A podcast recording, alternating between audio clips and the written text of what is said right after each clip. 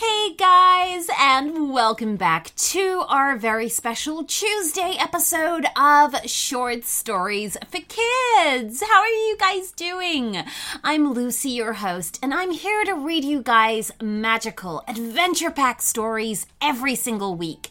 And not just that, but four times a week. Every Tuesday, Wednesday, Thursday, and Friday. Yes, you guys get a new story every single day. And you may even be the hero in your own story. Okay, so today's story request comes from Jenna, and she's from Illinois, and she would like a story about a magic teddy bear that her grandma gave her when she was born. And the teddy bear's magic helps the girl believe, and they go flying away in the sky. Ooh, this sounds like a really magical idea, Jenna. Thank you so much. We hope that you love your story. I'm sure you will. And everybody else, too. Are you guys ready? Let's go.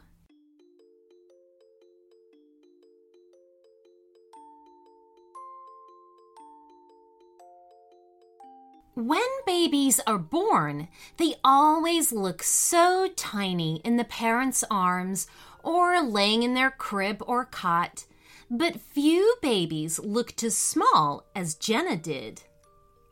Not that she was especially tiny, it was just that her grandma had made her a special teddy bear. And that teddy bear was quite big. When it was placed beside Jenna, it looked like a pumpkin beside a pea. The teddy bear was a golden brown and wore a waistcoat with stripes of green. Best of all, its nose, the inside of its ears, and the pads of its paws were green too. As Jenna grew up, she came to love that bear.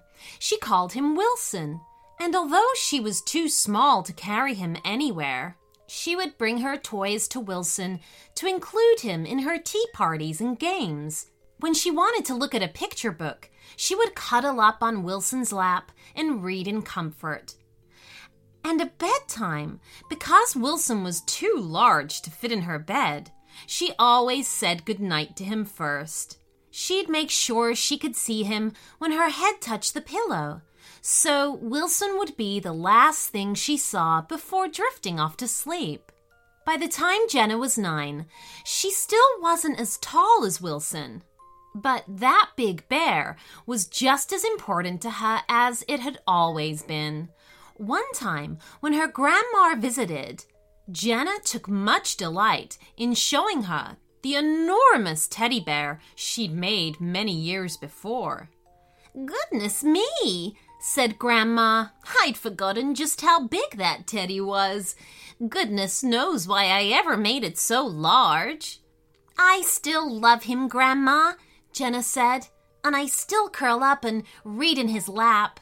Grandma was leaving to drive home that day, but just before she left, she gave Jenna a tiny box tied up with a ribbon.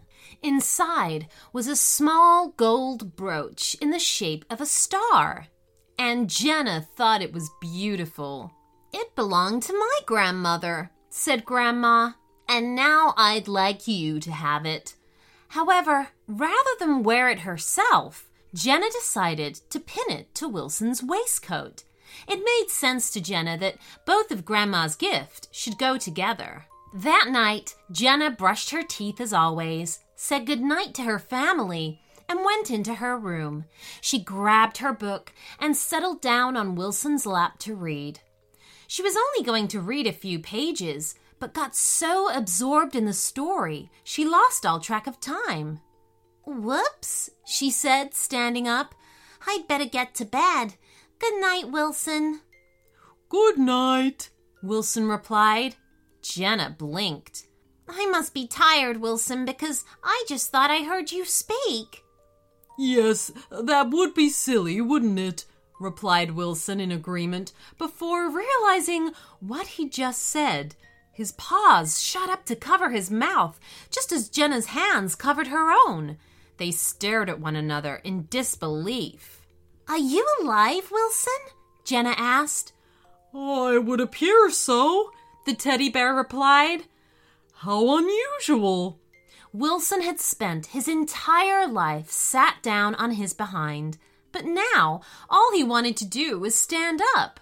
This he did manage, although a little shaky at first. His ears were touching the ceiling. Wow, you're tall, said Jenna, looking up. I am, aren't I? replied Wilson. I don't suppose you have anything to eat. I suddenly feel hungry.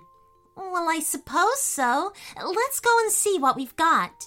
Jenna had read so late that everybody in the house had gone to bed, so nobody saw Jenna and the giant teddy bear enter the kitchen and start rummaging through the cupboards.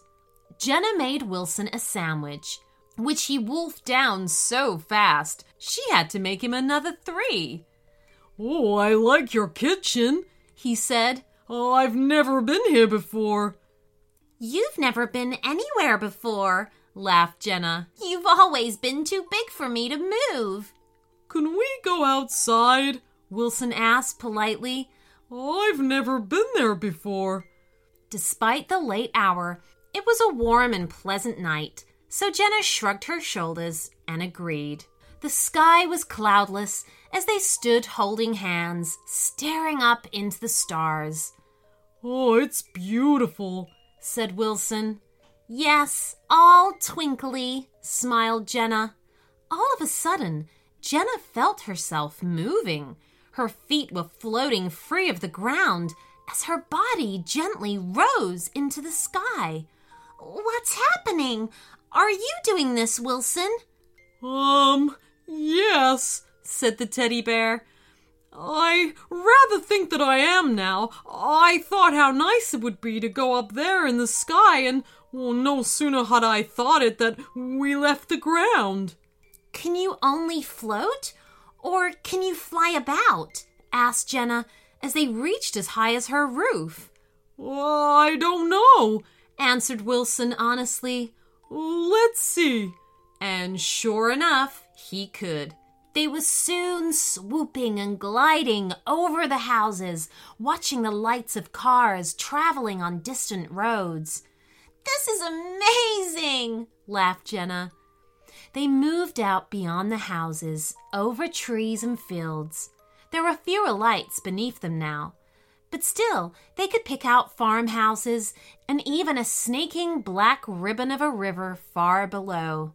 Wilson spotted a long, empty road heading into some trees and began to follow its twisty, turny path. Look, said Jenna, there's a car down there on the side of the road. Does that look right to you? The car looked as if it had lost control. Let's take a look, shall we? said Wilson, and he carefully guided them to beneath the branches before landing them gently upon the empty road. The car was a short distance away, with its nose in a thick bush. Do you think there is someone inside it? asked Wilson. Well, they might be hurt. They approached the car carefully, peeking into the windows. Hello? asked Jenna. Is anyone there? They both jumped as the car door popped open and a voice in the darkness said, Goodness gracious, is that you, Jenna? Grandma! shouted Jenna, and she raced forward to give her grandparent a hug.